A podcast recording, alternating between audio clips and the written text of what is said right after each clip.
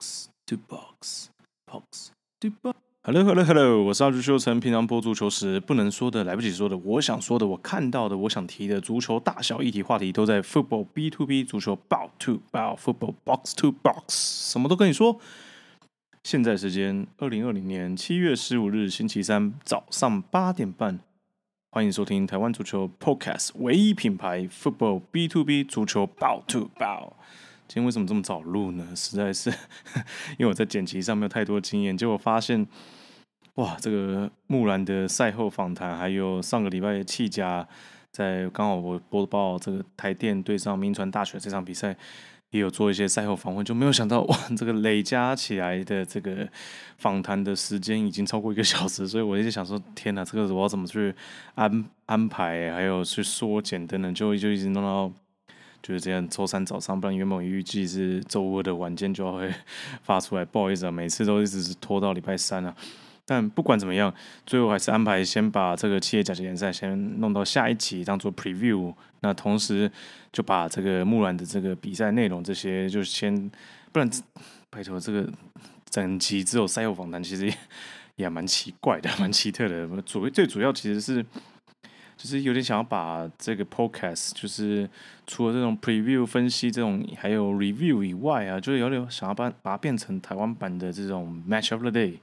什么是 match of the day 呢？就是英港他们当地就是会在这个每一场比赛的赛后，当当当天晚上，他们就会总结。今天的所有的这个比赛内容，那就会哎讨论一下那个过程啊，分析一下内容啊，或请来宾啊，那同时也会有赛后访谈。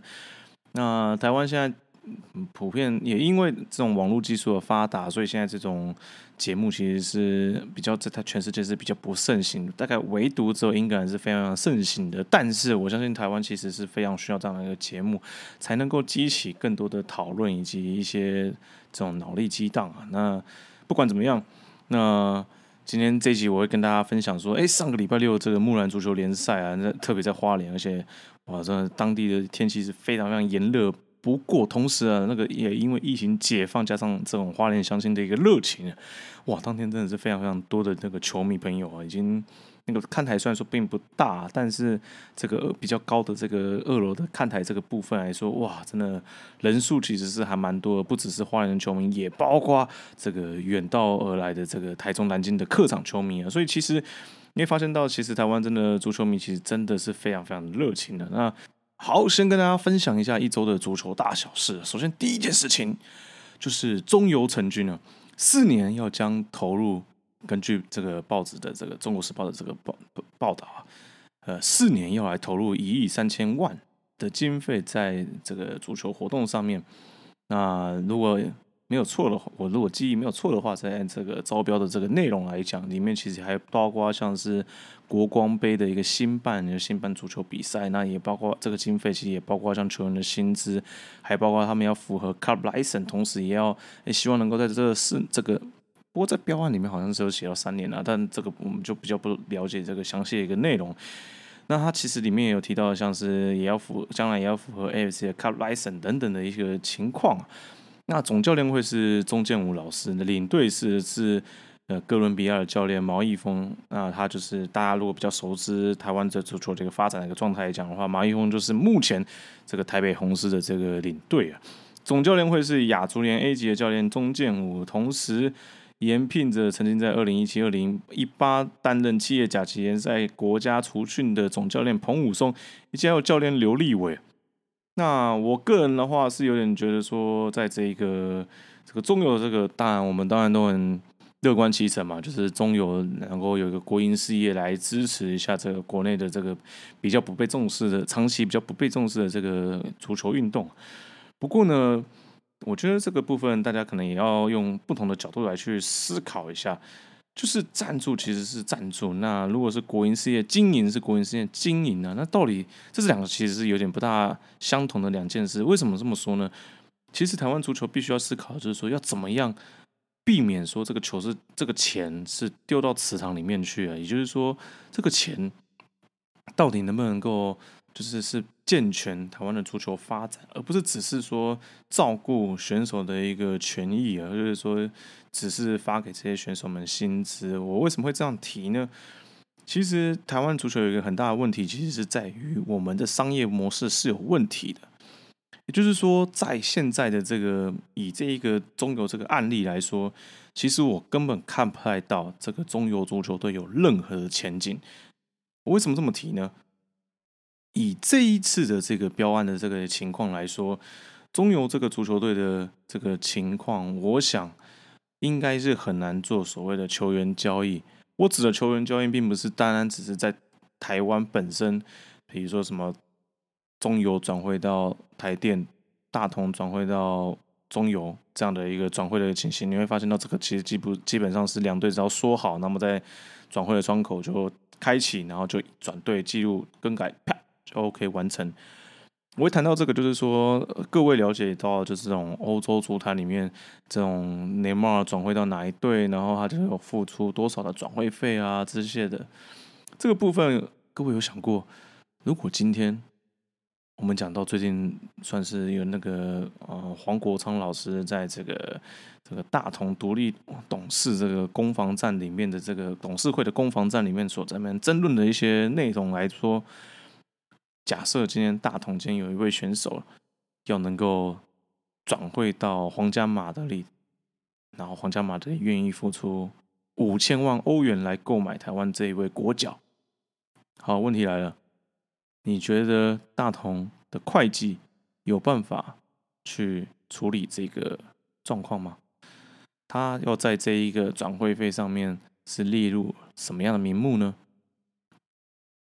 这个东西如果在在所谓的市场派或者是这个公司派里面，会不会认为这是有洗钱疑虑呢？如果今天有一个球队球员，那转会到其他一个阿萨布鲁的球队，什么开曼群岛，巴拉巴拉巴拉，然后就会诶有一个款项汇进来，请问你这个部分会不会被就是现在正在一个攻防战的一个大同公司来说，是不是其实是一个很大的一个危机？所以我相信。如果你列在一个国营事业体系下的底下的一个算是社团，因为毕竟来说，现在大同、台电其实都是一个，虽然说看起来他们好像都有一个薪资保障，然后这样子一个训练等等的，但他们其实终究比较像是一个国营企业下的一个社团，而不是一个俱乐部。即便他们都有通过 AFC 的这个 Cup License 这样的一个认证，但是很抱歉。其实它在执行运用上，它是很有困难的。那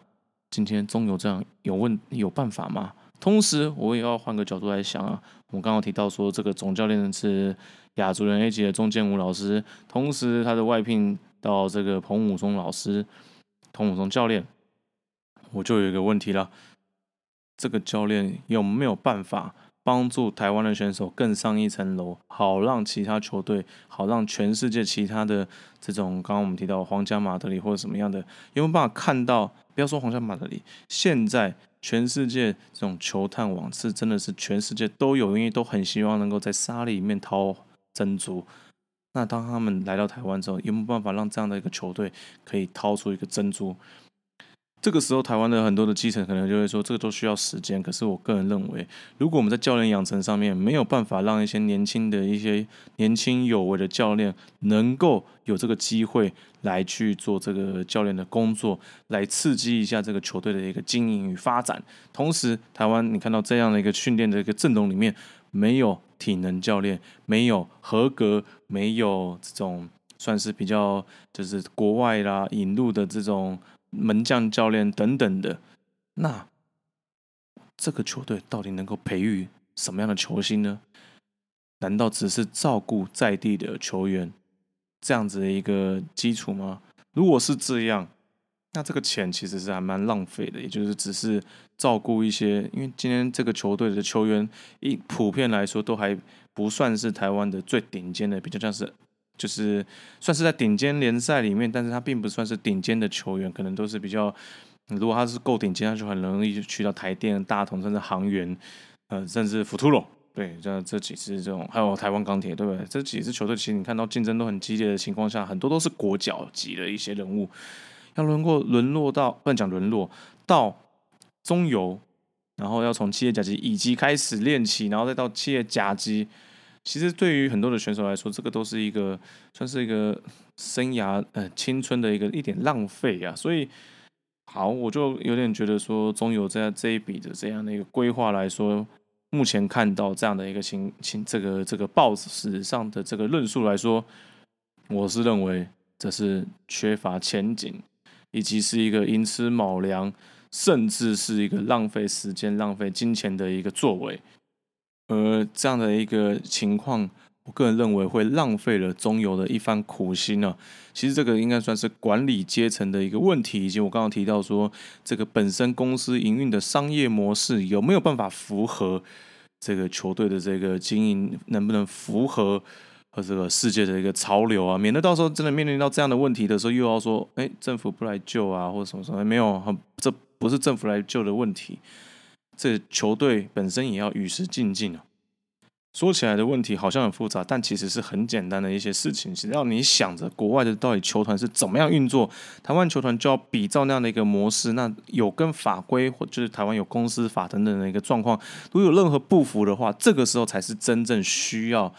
这个所谓的政治人物来去做介入，或者是协会来去做讨论与协商的部分，而不是单单只是说啊都没有国营事业来经来协助啊赞助啊，或者是都没有一些企业来赞助。我个人认为，其实这些球这些企业们其实也都在思考着，他们要如何投资才不会把这个钱丢到水里，否则他就去投入棒球啊或者羽球代之引啊这样的一些选手啊锦上添花的事情，大家都可以做嘛。那只是说，真的是真的想要。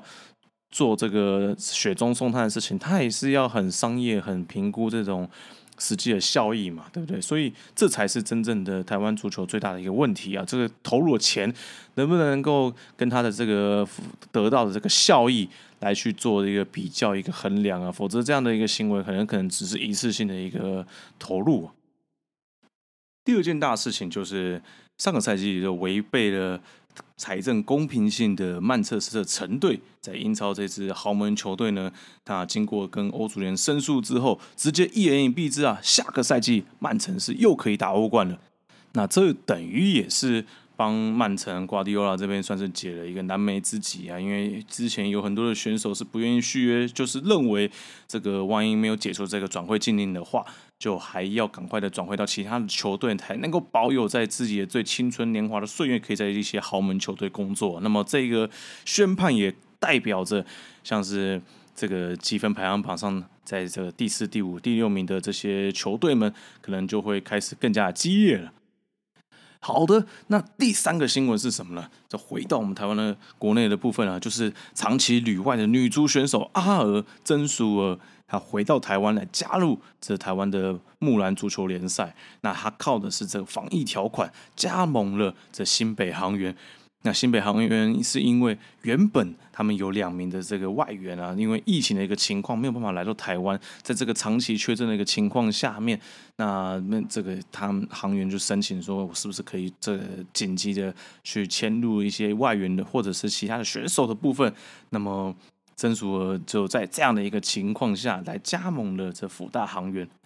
过去阿尔是有加入过在冰岛啊、澳洲、美国、法国、奥地利，甚至在奥地利 SV n u r e b e r g 这成为台湾第一位在欧洲女子冠军联赛出赛与进球的台湾球员。那我个人认为这场比赛阿尔的体能状况要应付这九十分钟绝对不会是问题啊。不过一来花莲的炎热天气实在是个考验，与其担心阿尔。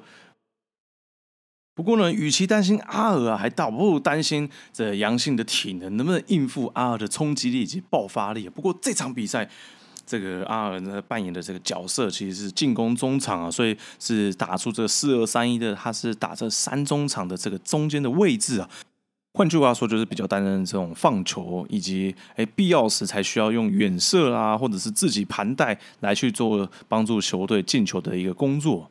有趣的是，高雄阳信来到花莲球场是从来没有输过航员啊，大概是高雄这种炎热天气已经适应了。不过这场比赛的天气实在太热了，在当时刚好我担任这场比赛的球评的时候，看到场边的这温度计，四十四度的高温，真的是非常非常的炎热。而在这样炎热的一个高温的情况下，的确已经有点影响到选手的一些发挥啊。那但是很遗憾啊，这场比赛阿尔即便放出了很多的一个机会啊，可是跟队友们在这个与与其说默契啊，他倒不如说彼此的习性啊、跑动的一个速度等等的都还不是很熟悉的一个情况下，最终这航员是颗粒未收啊。同时对手其实也没有办法高雄阳性也没办法进球的情况下，双方是以零比零握手言和。那首先我们先问到这新北航员的徐毅总教练。对我来说差不多六十分嗯，因为我们重复次数做最多的，像加急、加强，大家做的很多，然后再是配合进攻，有有明显出来，我们做出来我们要的配合进攻，可我们最后的那个攻击就是最后一脚，我们却没有把握到，对，这我比较觉得可惜的地方。然后再是我们加强后的反击没有做出来，就是我们有加强加强到了，可是我们的反击没有做出来，所以会导致明明有攻击的机会，却选择做一个回传或是又掉球。所以说，平时的训练期已经有做好这样的一个情境了，但是说今天在场上就是没有发挥出来。对，就是那个关键的那个转换，或是关键的最后一脚，没有没有把它特别是这种前场三分之一的这个位置这样。对，嗯，那那想请问一下，就是说，是你会认为说这跟今天天气炎热有关系就是体能的消耗啊，或者是这种就可能专注度也也太热？因为刚刚其实我们转播也一直注意到说，其实现场已经到四十四度，对吧？因为我我呃听那个像我们有阿尔阿尔，他有回来，他有跟我们说，在中国的话，像这种快四十度的，大概喝两次水，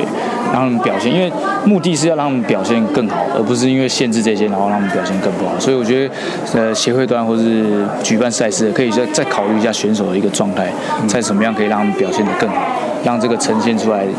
它提升化更好这样子，嗯，对，是。那刚刚教练你也听到阿尔，那你会觉得说，是因为这个就是他其实加盟，然后这个磨合的期间太短了，然后就是今天看起来好像有点孤掌难鸣啊，就是跟队友之间好像传球上面好像，要么就是传到他身后，或者是说他传的时候刚好就是又差那么两步这样子。那你觉得是诶差在什么环节这样？其实也是在磨合度啦。再就是因为我们以往没有这种冲击型的前锋，所以他们在放球的判断上啊，会跟会变得好像以前，然后突然下来一个很快的。他是要放空间，结果他不知道他的速度可以再这么多，所以我们在配合进攻上面有特别做这些很多的时候，可他们却还是在临场的时候却没办法用出来，所以我们回去在这一部分在做加强，因为我们今天摆了两个前面是比较有冲击性的，就是为了要去突那个撕破他们的防线，但他们在放球啊，或是在最后那个组合的尾尾波没有把球做出来。是，那今天虽然说杨信这边比较没有太多的一些威胁球了，那但是哎，你会对于今天的门将？就是对他的今天的的评价如何？今天他很好的地方就是前面的指挥，我有听到就是很常听到说位置，然后人盯好，然后一失误了，这个人球失误，可是球出去，他马上就跟那个队友要修正东西。所以我对于他在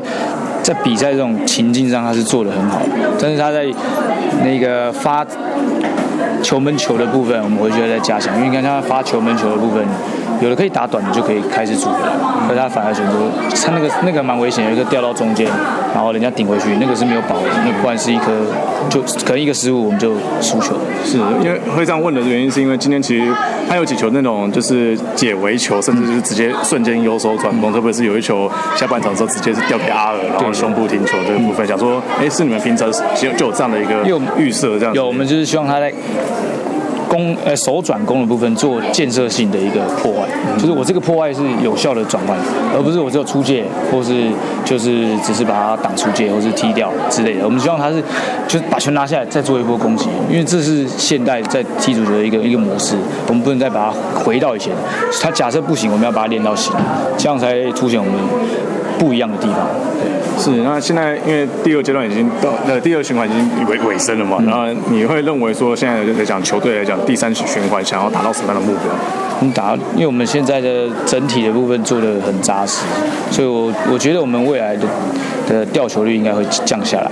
在我希望我们的攻击端有比较明显的得分的效益可以出来，可是我们我们预测几乎，因为我觉得大概是五五坡啦，每一个比赛都五坡，就是选手的状态跟他们整场临场的发挥。那我们现在是把他们的概念一致性的比较比较完善的，因为前面的一致性没有做好。就是有点散散的，他他有点不知道说到底要做什么，所以可能踢起来他很像有点懒散，可是他是不他是不知道怎么做，所以我们透过跟选手聊聊天啊，然后跟他们的个别的呃交谈，才知道哦，我们在做这个修正。对，那我们这次因为我的我的启蒙教练黄家忠，还有给我很多的资讯，然后也来现场帮我们做很多的指导，所以他们这一次在这个两三个礼拜的磨合度上面，就很很明显的有所提升。就是说，哎，那王家忠教练对于球队有提供什么样的一个指导啊，或者这些帮助？这样，像他在防守端的那个。概念就是被一打二还是一对一，还是你要做加强，你要怎么去做？那我们阵型在移动，这个阵型在怎么移动？它的目的是什么？那选手就知道说，我移动这个是有目的的，而不是一味的只是啊跑位跑位。可是那边有有概念的去做，那那个传导它也变得有概念的，说这个船是要破坏敌人的防线，还是要移动敌人，还是要为了什么？我们才会做这个。所以他们在做的时候就不会一种。将叫传导，就是我不知道为什么他就在传这样子。他现在是，呃，我知道传过去，等下要这边还是这要配，就做无意义的传导。对，然后你就看他们在在判断，在判断。我觉得，哎，这个是他们很进步很多的地方，所以给他们很多鼓励。这也是王教练给我们在指导下比较他们吸收比较快的地方。对。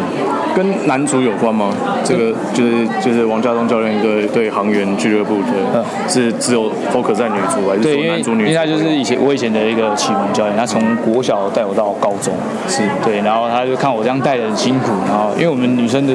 资源不会那么的，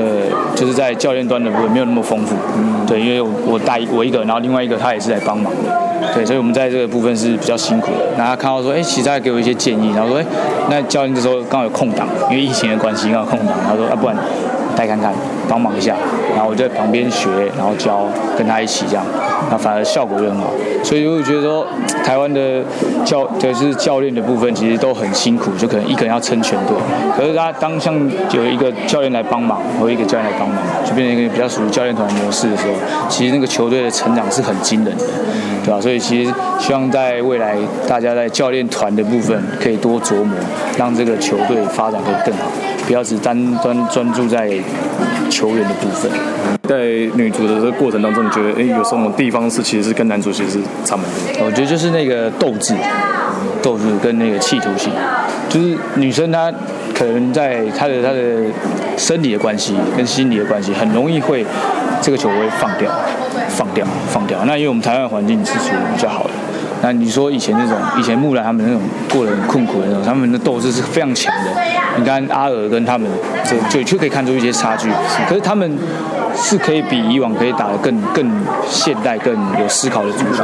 对他可以打得更现代的足球，就是你你要省力没关系，但是你要有用头脑在打足球。他们思考会动得更快，可是就是身体的部分，他们要跟着一起跟得上他。他可能脑袋动，可是身体不动，所以我觉得就是差别在这里。那反而男生的选手是素质很好。他从国小到高中素质很好，可是像我们最近可能比较年轻的选手，他就靠以往的素质在打球，他没有在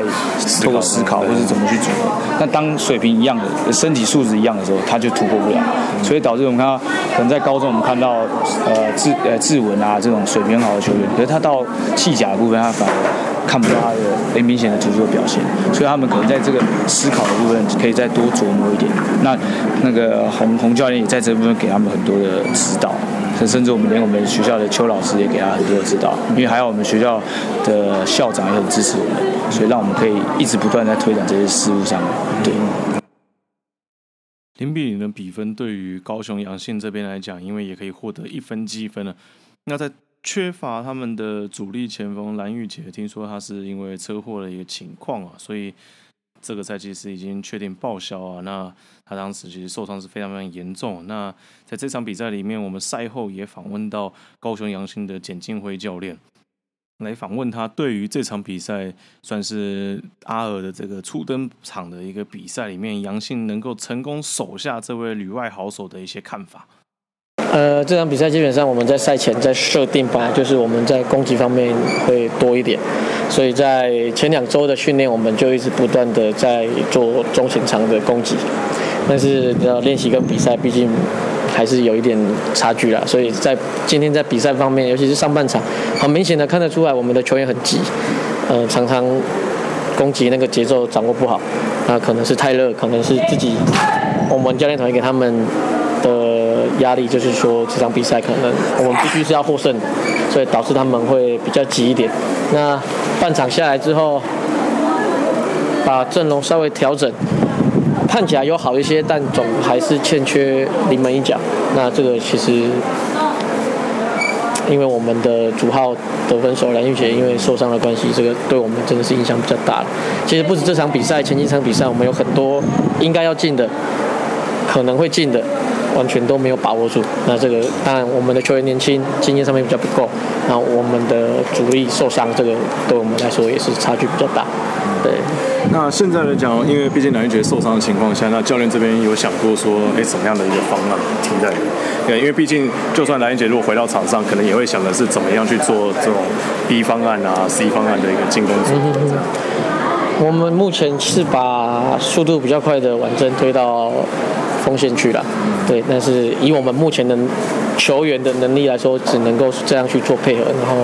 遇到比较强的队，我们以防守为主，就是要借重他的速度去做反快攻的表现。那遇到像这种攻击机会比较，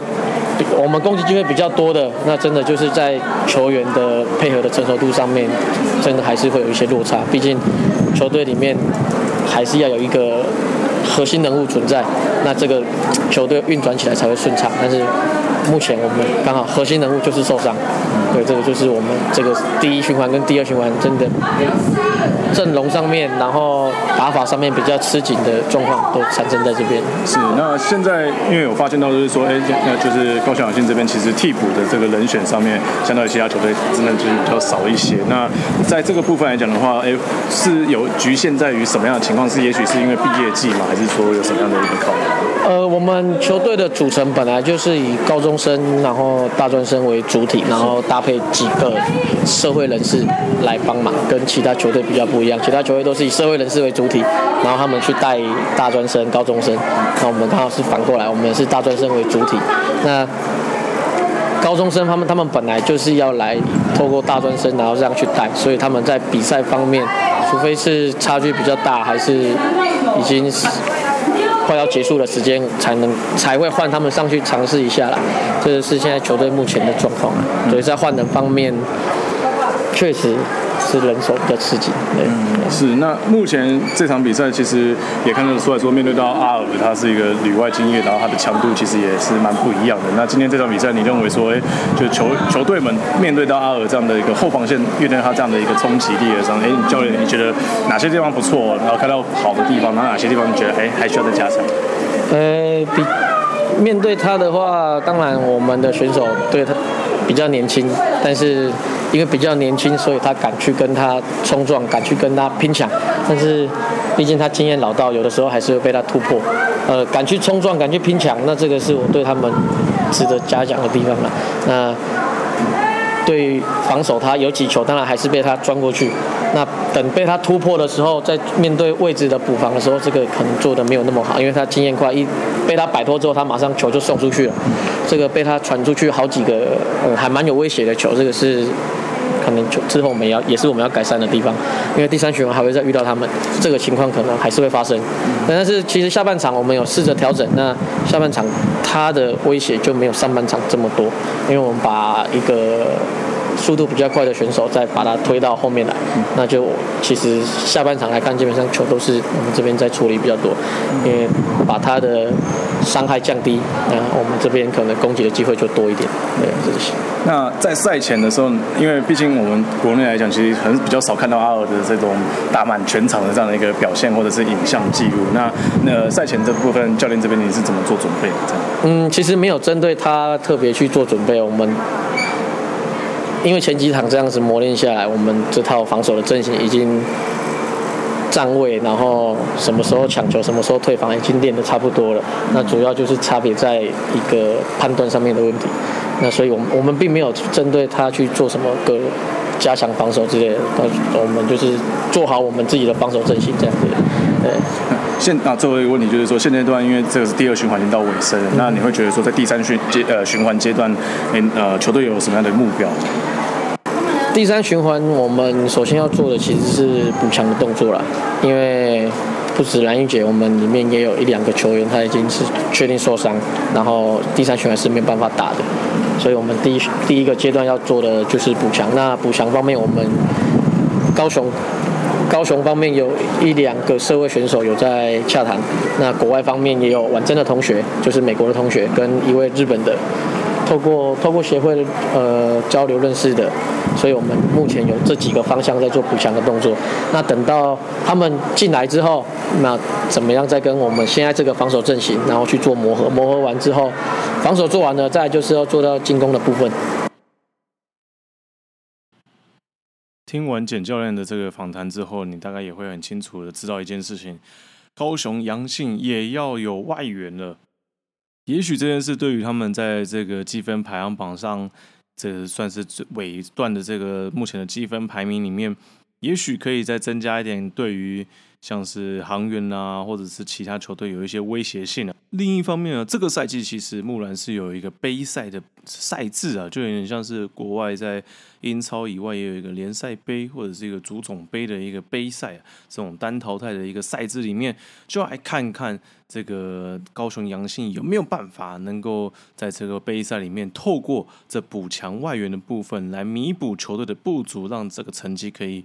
更加的一个往前呢，毕竟我们知道说这种单单淘汰的一个情况下，哎，就有可能会是一个爆冷温床啊，像是足总杯的一个比赛里面，哎，就是平手之后才会到对方的主场来进行这样的一个赛制的一个继续的一个比拼啊，否则原则上就是第一回合就已经可以分出高下了，所以就来看看说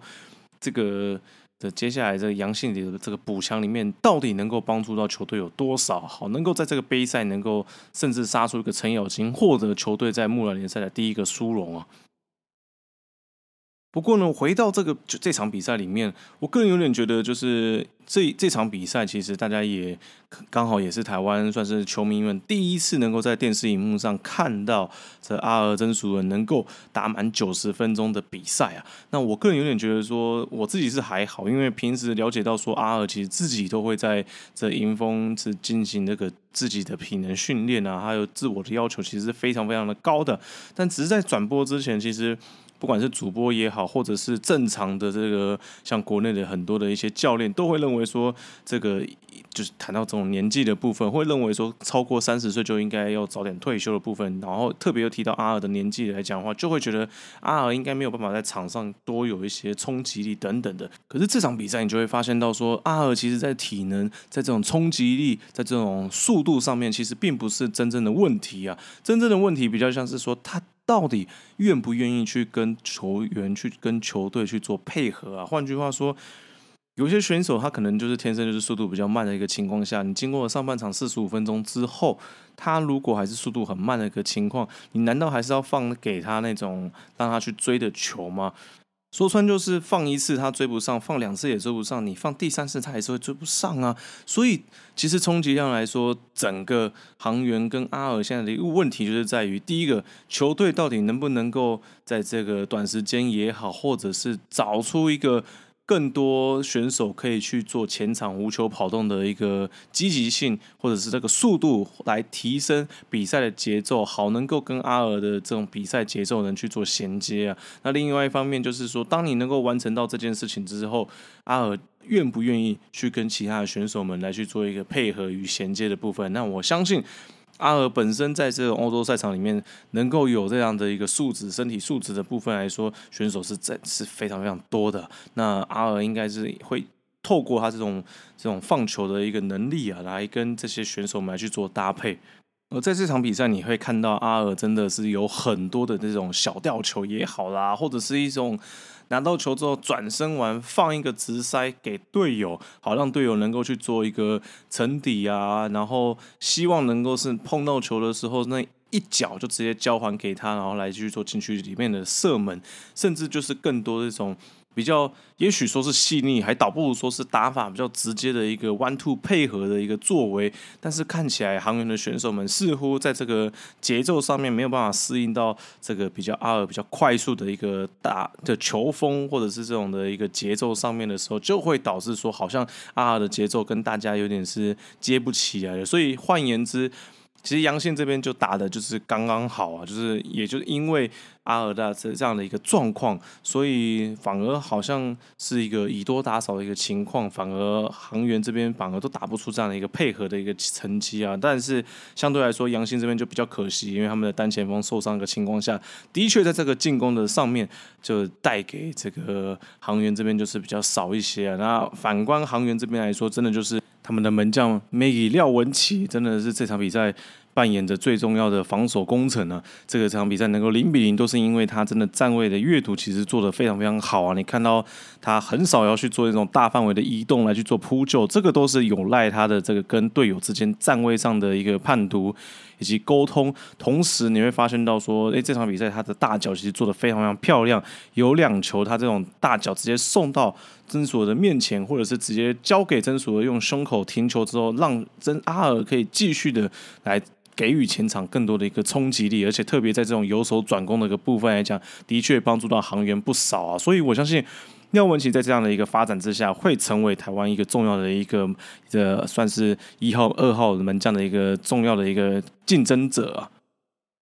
那当天来讲，还有另外一场重头戏，就是台中蓝鲸对上花莲的这场赛事啊。那么花莲作为东道主，今天这场比赛里面其实是直接就是就是粉碎了台中蓝鲸的这个想要把这积分继续拉近的一个念头啊。因为这场比赛里面。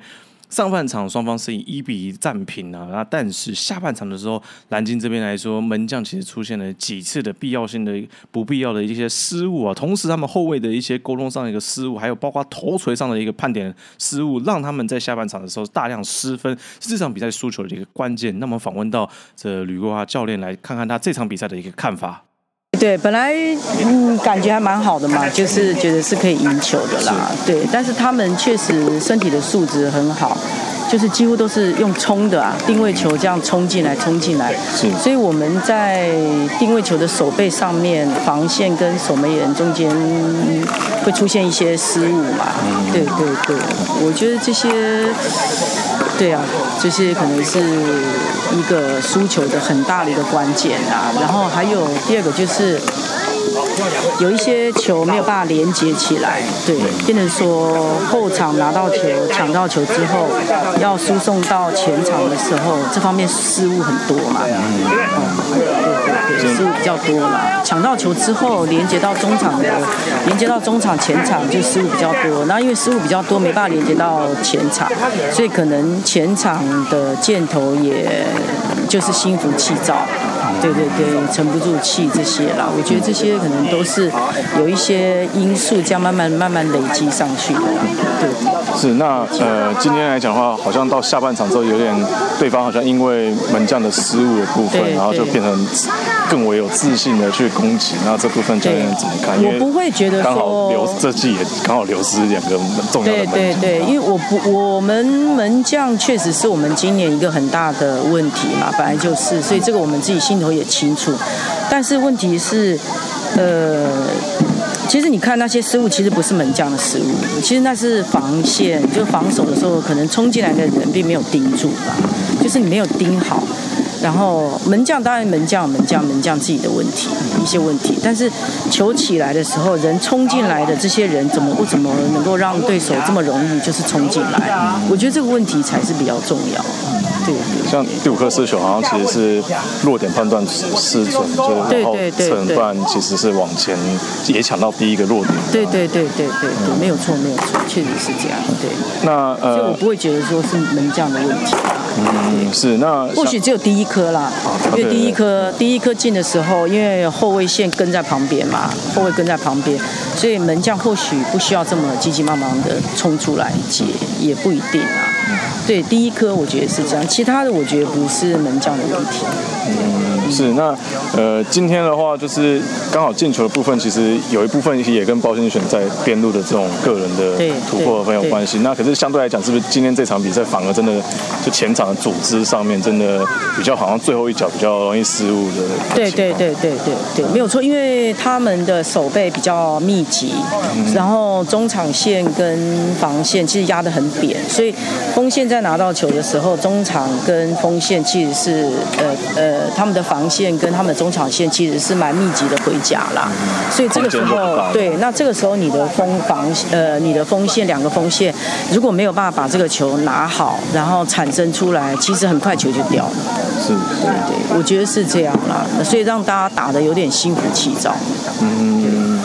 那呃 最后的话就是你会发现对对方的定位球其实也都还是用一样的这种冲对一样的方式，对对对，从后面外面冲进来嘛。其实总整个赛季也包括上个赛季，其实他们好像都是用这样的打法，就是算是都在这个木兰就是很称霸这样子。对对对，没有错，就是用这种，因为这也是他们的优势啦，因为他们有身材上面的优势嘛，然后也他们有速度，然后有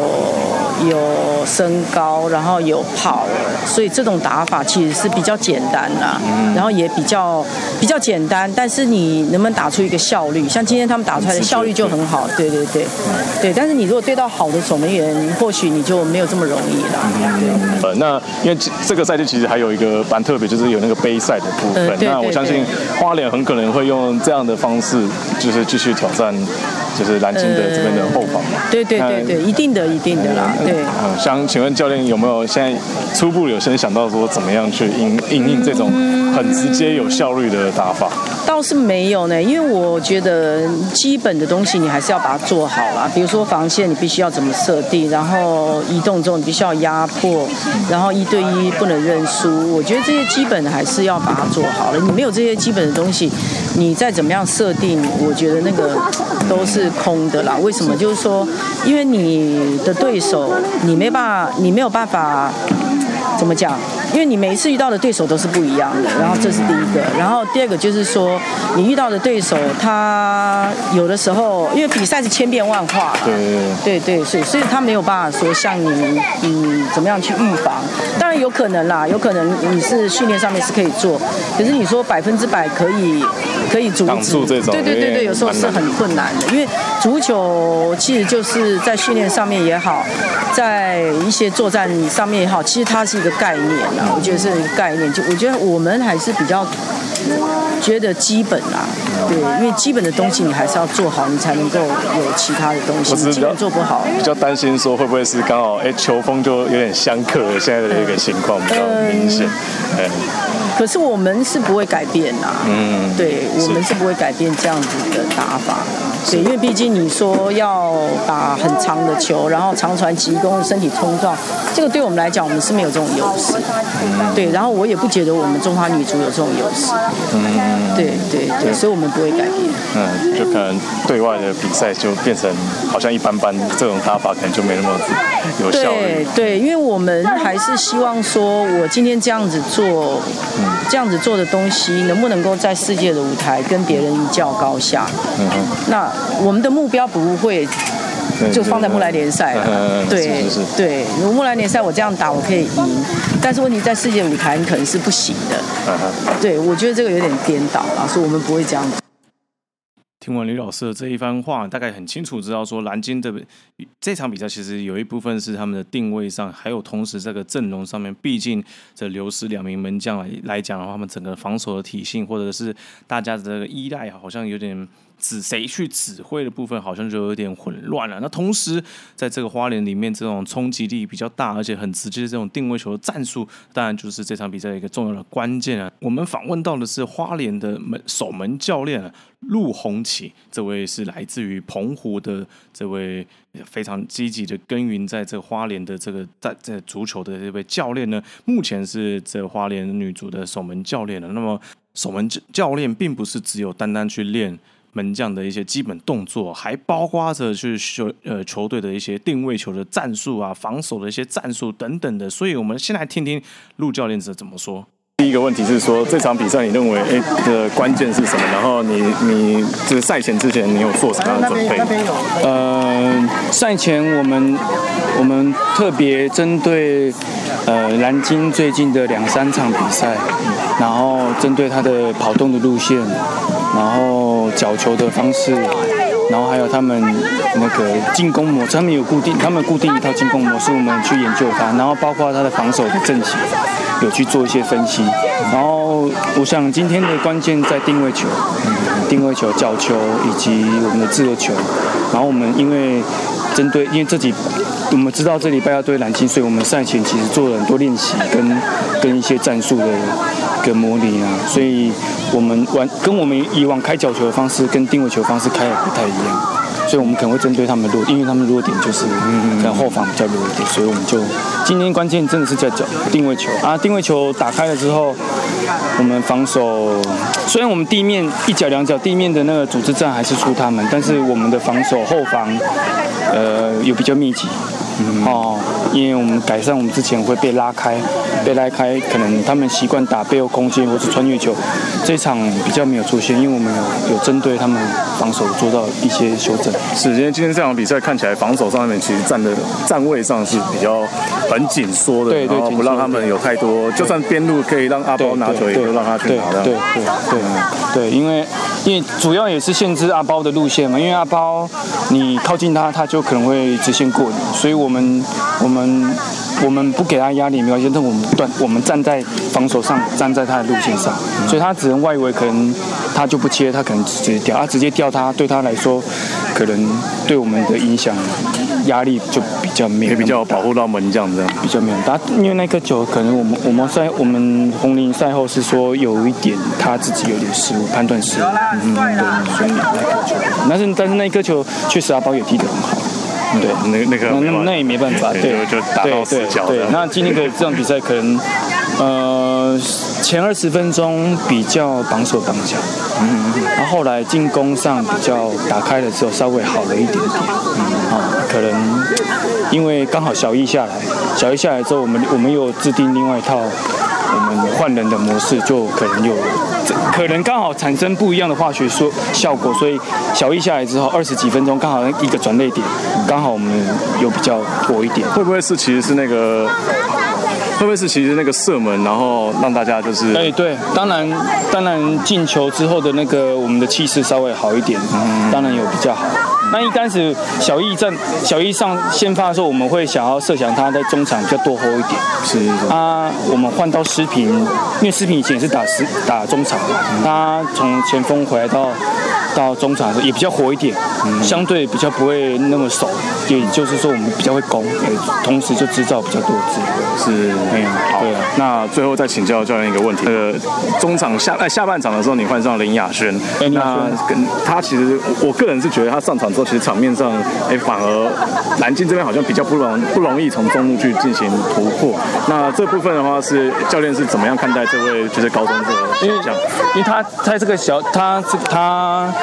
他的拼劲很好，而且他的。拦截也很好，所以他防守站位很好，所以他我们他本来是中场的球员，是，那因为他我们前锋也需要他去，因为他射门本来就很好，所以他在站位的时候，我们就有赛前我们也就是说，如果你当前锋的时候，有可能在限制他们的转移速度，以及说，呃，比如说我要挡你，但是我们不会只有压，我们会挡压路线，所以他个人的个人能力的预测也非常好，呃，将来或许八万，或者是说视频如果。不在中场，说八万如果退下来的话，可能我们未来我们中场可能就是亚轩新生代，新生代比较好的中场，对啊，就是慢慢培养他。嗯，他今年才高二要升高三的，嗯，对啊。你先看他下半场，其实哦，而且站位预判都非常拼劲也非常好，而且他最近的球感状态还算不错，所以上去可以马上进入状态。对，是啊，刚好可能是主场，所以比较熟悉啊。嗯，因为如果上次上次去上次去台北、高雄就比较有点怯场，可能在自己家里比较舒服。嗯，对啊。虽然陆教练的这一段访谈，大概也很清楚说，这个教练到底是要如何去针对这前就是下一场的一个对手来去做一些调整以及布阵的。你会听到说他在这个。对于包新选的这个打法里面，其实也做了很多的调整。等一下，我们在这个访问到桃园国际对上台北雄战里面的过程当中，也会在这个部分会听到像朱芳颖门将来去做这方在做这个方面的一个分析啊。但是再回到这个花莲这个部分，你也会了解到，就是说这个球员之间如何在站位上面来去对于做攻击啊。特别今天会提到这个年轻的。中场林雅轩呢，就是因为真的这名中场来讲，即便之前的高中联赛的决赛里面，这率领着花莲的体中来击败了这醒湖高中的这个比赛，他是扮演着很重要的一个功臣以外啊，同时他的表现真的是非常非常亮眼。在这边，我们真的要好好的来为这位年轻的小将给他一点掌声呢。最后一场将要介绍的是桃园国际与台北雄战的这场比赛啊，虽然一样也是零比零，但是。桃园国际这边还有着他们新的引援呢，也就是从泰国的泰国的国脚，曾经代表泰国在女子世界杯对上瑞典以及智利的这位普义啊，这位曾经更拿下泰国女子球最佳球员以及他们的金靴，同时也是他们的一个国家队的一个先发的一个中后卫人选啊。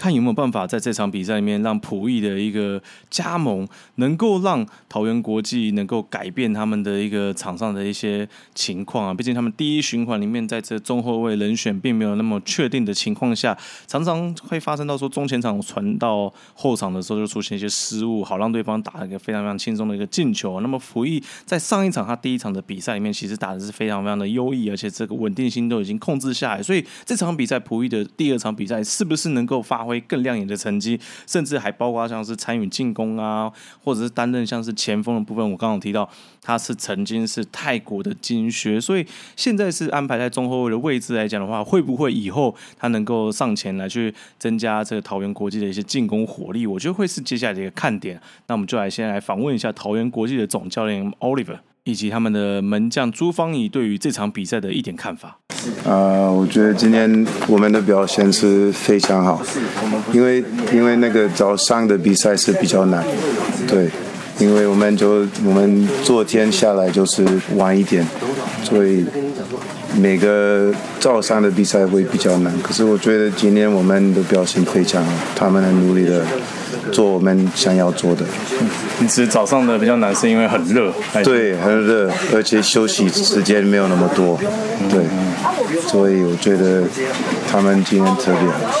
而而且今天我看到我们很多练的就出来了。出来。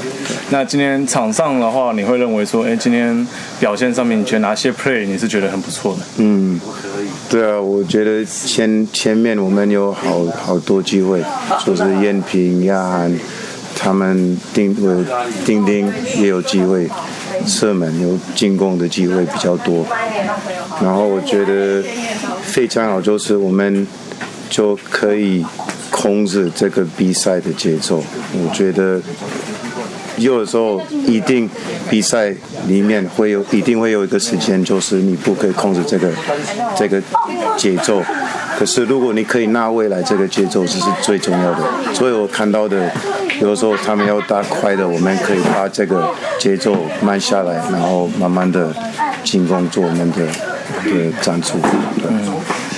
那今天你会觉得哪些地方是比较可惜的？可惜的，我觉得是最后一个 pass，最后一个 pass，我觉得我们差了这个。我们 build up 就是从后面到中场，中场到前面就是越来越好。可是最后那个 pass 就是少一点点，我觉得这个很可惜。那像今天其实呃，比起 Round One，其实那个比起 First Round，其实在整个的中场的这个传球以及这个后场倒球的这个这个稳定，其实是比起以前很好，没有很多的太多的失误。对，那您是怎么去调整的？呃，我觉得我们的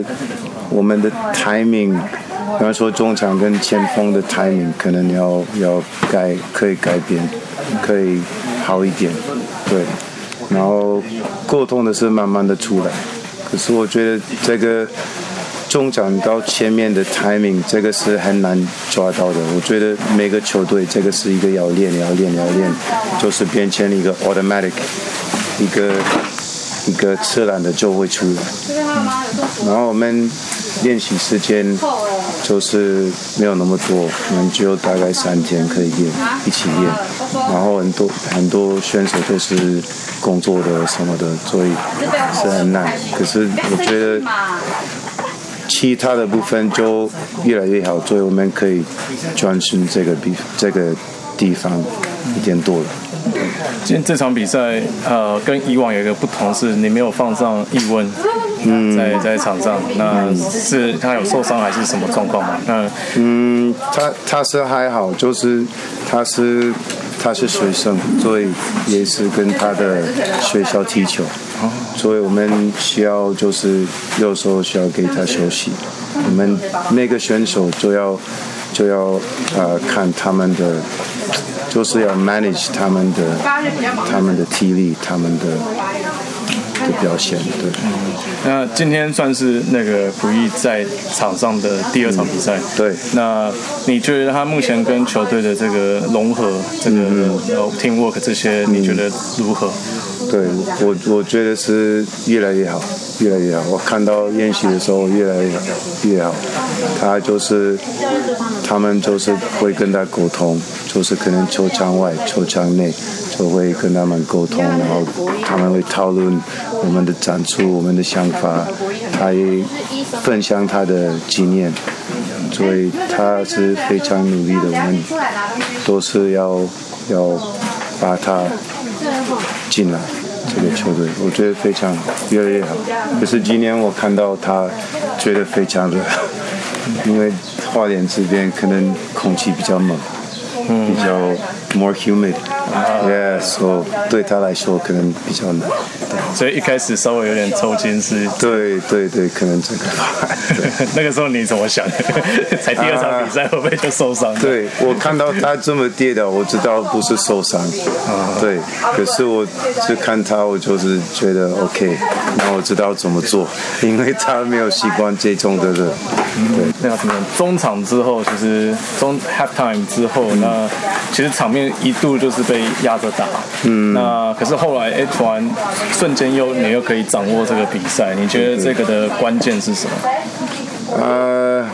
我觉得这个跟前期应该有关系吧，因为你休息就是休息，你踢踢呃上半场，然后你休息，你完全的身体就是放掉了，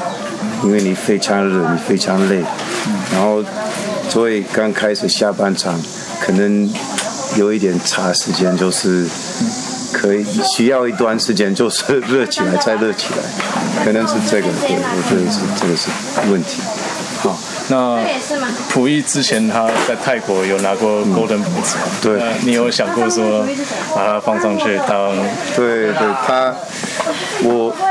他来之前我们讨论很多，就是他的位置在哪里，然后我想要他踢那个位置，然后我们就讨论说。因为他有踢过前锋、踢过中场、踢过后卫了，所以他都可以踢了。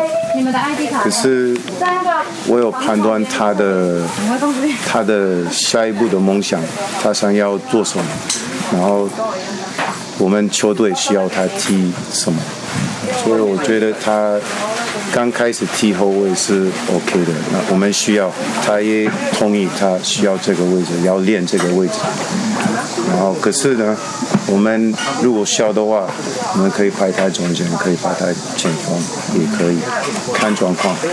看我们需要的。嗯，现在看起来他还算蛮适应台湾的节奏，只是天气太热。对对对对对对对啊对啊对啊，他每天都是很努力的了解这个台湾的环境啊，球员啊，他会自己会去看那个其他的。其他的比赛，其他球队的比赛，比方说今天他自己有去看那个台北的比赛，然后看前锋是怎么样，他怎么可以跟他们防守，什么东西？对，他是真的很努力的、认真的踢球，然后练习，然后学这个足球，完全。你觉得他会不会影响到其他的队友？对啊，我觉得会，一定会，一定会。可是我看到的就是我们。都有很好的的分享，就是这边的选手会分享，就是他们这边的经验，那个环境是怎么样，其他的球队会踢的怎么样，所以我觉得这是一个合，就是一个合作，合作的非常好。OK，好，感觉是差在什么地方？为什么没办法进球？我觉得有些球我们。就是该射的没有射，那可能不一定要射的，可以就是队友自己比较好的机会的时候又自己射，觉得这是比较可惜的地方。那你会觉得说今天会不会就是好不容易解决一个问题，因为今天后防都没有什么失误，但是反而前场其实没有创造出太多机会。呃，我是觉得前场有一些 play 是打的不错，但因为可能一天气的问题跟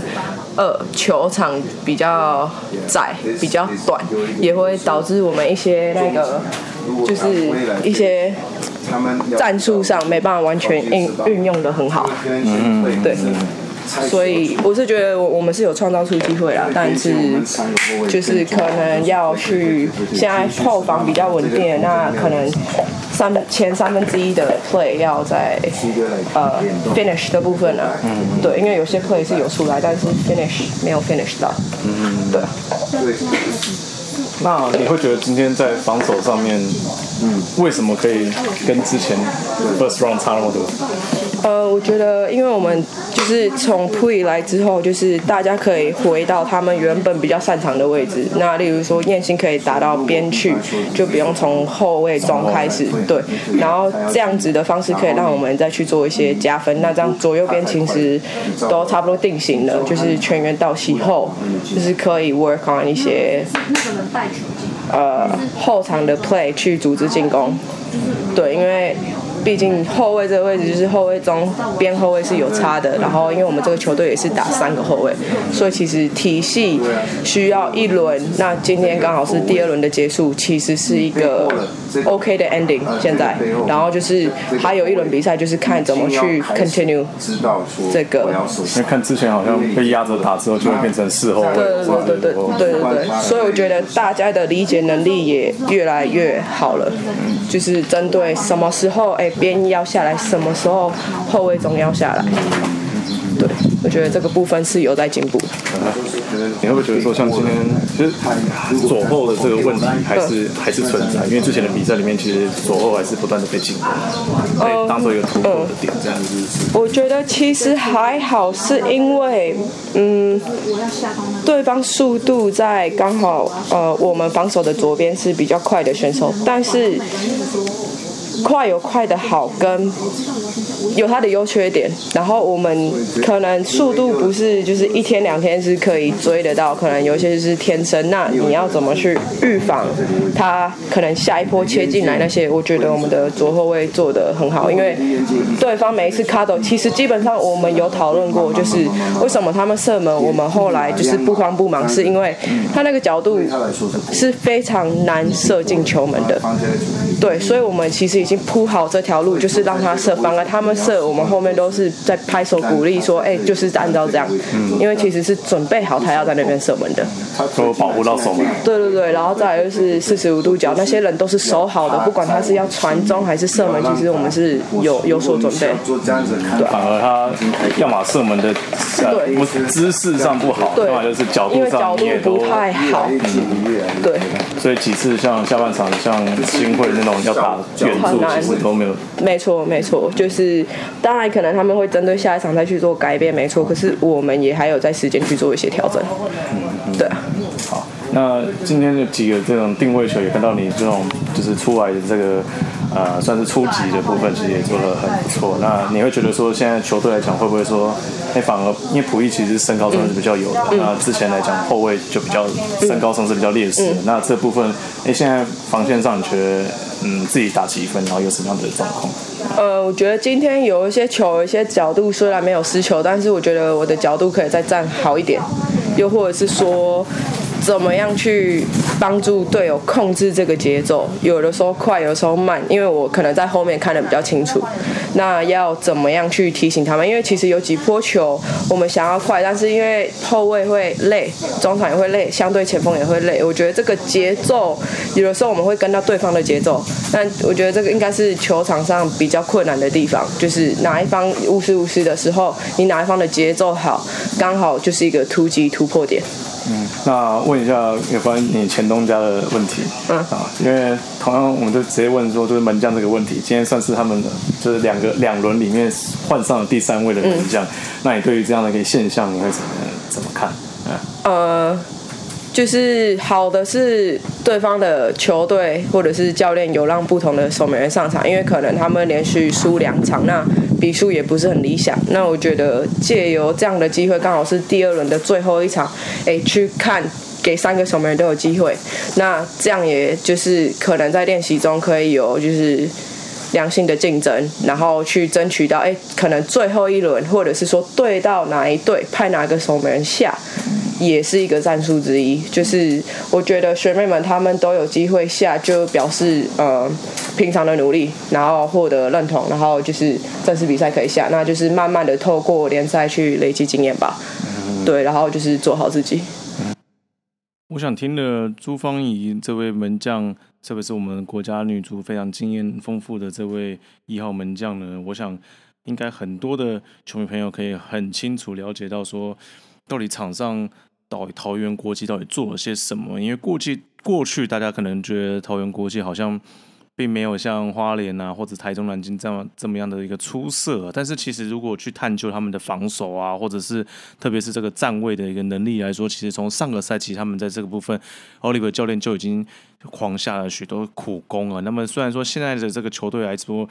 这年纪的差距是非常非常大，但是 Oliver 教练其实也为了这个部分来去做很多，像是气氛啊，或者沟通上一些努力。你也听到说，刚刚其实还是用中文在跟各位来去做陈述的，所以其实他也会在用中文来去跟这些球员们来去沟通了解，他们知道说到底教练想要打什么样一个打法。那同时在这场比赛之前。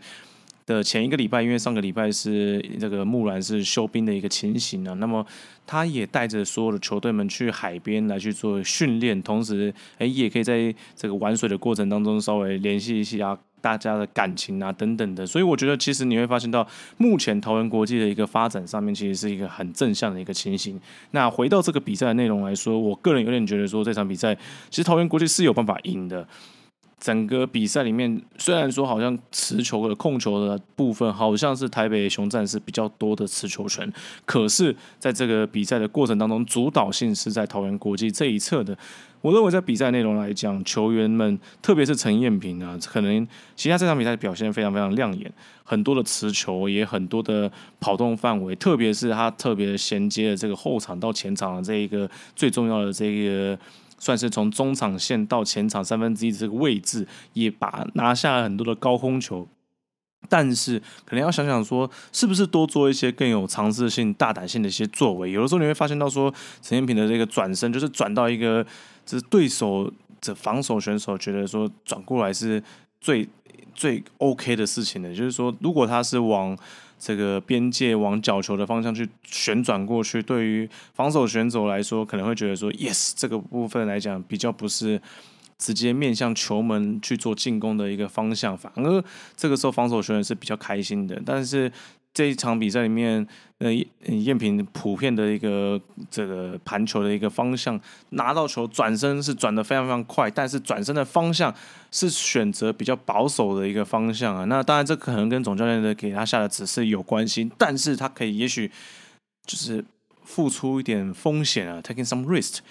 那就是。不要做出一些符合对手期待的事情，而且是可以不断的调整，或者是不断的尝试一些大胆的一些想法。那虽然也许可能会有一些失误，造成被对手反击或怎么样，可是其实国际其实已经做好了被反击的一个准备嘛。所以我觉得，哎，也许下场比赛里面，燕平可以去尝试看看，说也许，哎，都是一直往右转，那能不能往左转嘛？对不对？就是换另一个方向，也许一转完之后就可以直接起脚射门啊，或者是说，哎。就是前面几次都是起脚射门，那这次我突然哎停下来，然后放给队友，我等等的，我觉得这些都是就燕平可以去稍微调整的方法。这场比赛里面，我个人还有觉得比较遗憾的地方是在于桃园国际的其他选手们可能这个自信心比较不足啊。也就是说，如果其他选手如果自信心比较多的话，那我想这个 finish 的能力就会变比较好，或者是说就比较少会有那种差一点点就可以去接到那些球的一个状况，像最后。